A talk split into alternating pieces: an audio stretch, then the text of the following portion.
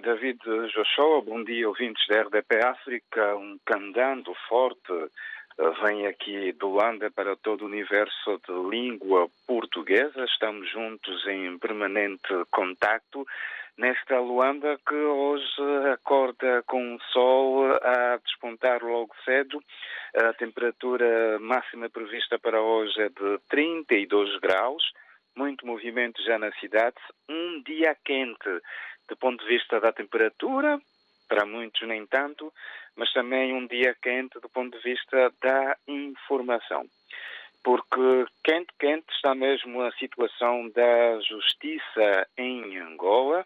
É o assunto que se vai falando nas últimas horas e também nos últimos dias, mas nas últimas horas, na sequência de um comunicado da Procuradoria-Geral da República emitido nesta terça-feira, que constitui arguída a juíza conselheira e presidente do Tribunal de Contas de Angola, Isalgina Gamboa, que foi constituída arguída por suspeita de crimes de peculato, extorsão e corrupção, segundo avançou a Procuradoria-Geral da República de Angola, um dia depois de Isalgina Gamboa ter solicitado a sua jubilação antecipada, invocando razões de saúde, mas no mesmo dia que Isalgina Gamboa fez sair este documento, o presidente angolano João Lourenço eh, também tinha emitido uma nota pública a dizer que tinha convidado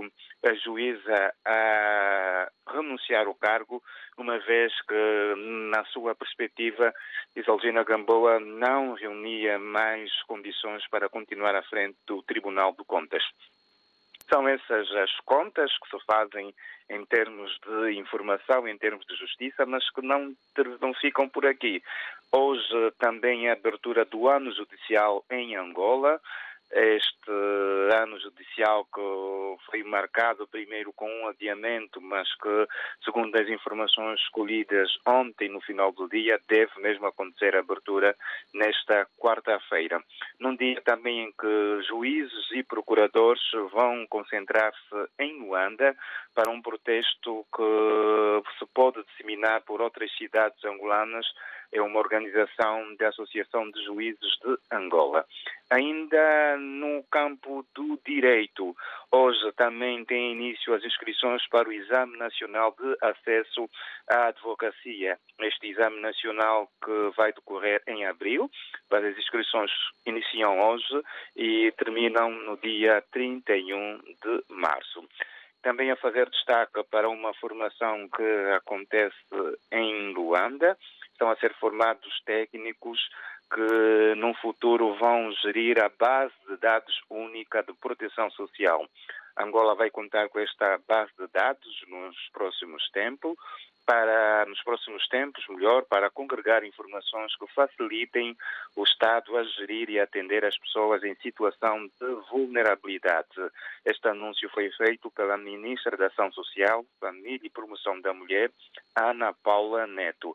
Esta base de dados vai permitir a identificação e também poder apoiar as pessoas consideradas como vulneráveis, uma ferramenta que pretende ainda monitorar os referidos apoios sociais que realmente estão a ser canalizados para aquelas pessoas que têm essas necessidades de poderem receber o apoio do Estado e também de outras instituições uh, privadas.